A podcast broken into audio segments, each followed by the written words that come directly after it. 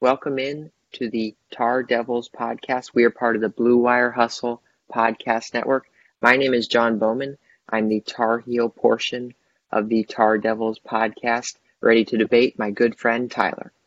Welcome. I'm Tyler Roseri, and I am the objective Duke fan in this duo. We will be covering Duke UNC basketball, both reviewing the week's previous games as well as previewing the future games. We will also cover the big ACC matchups throughout the season.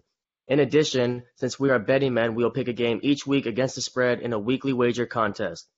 Listeners can expect lively debate and, of course, me beating down John every weekend. John may even pick a game correctly for once. Be sure to tune in. You don't want to miss it.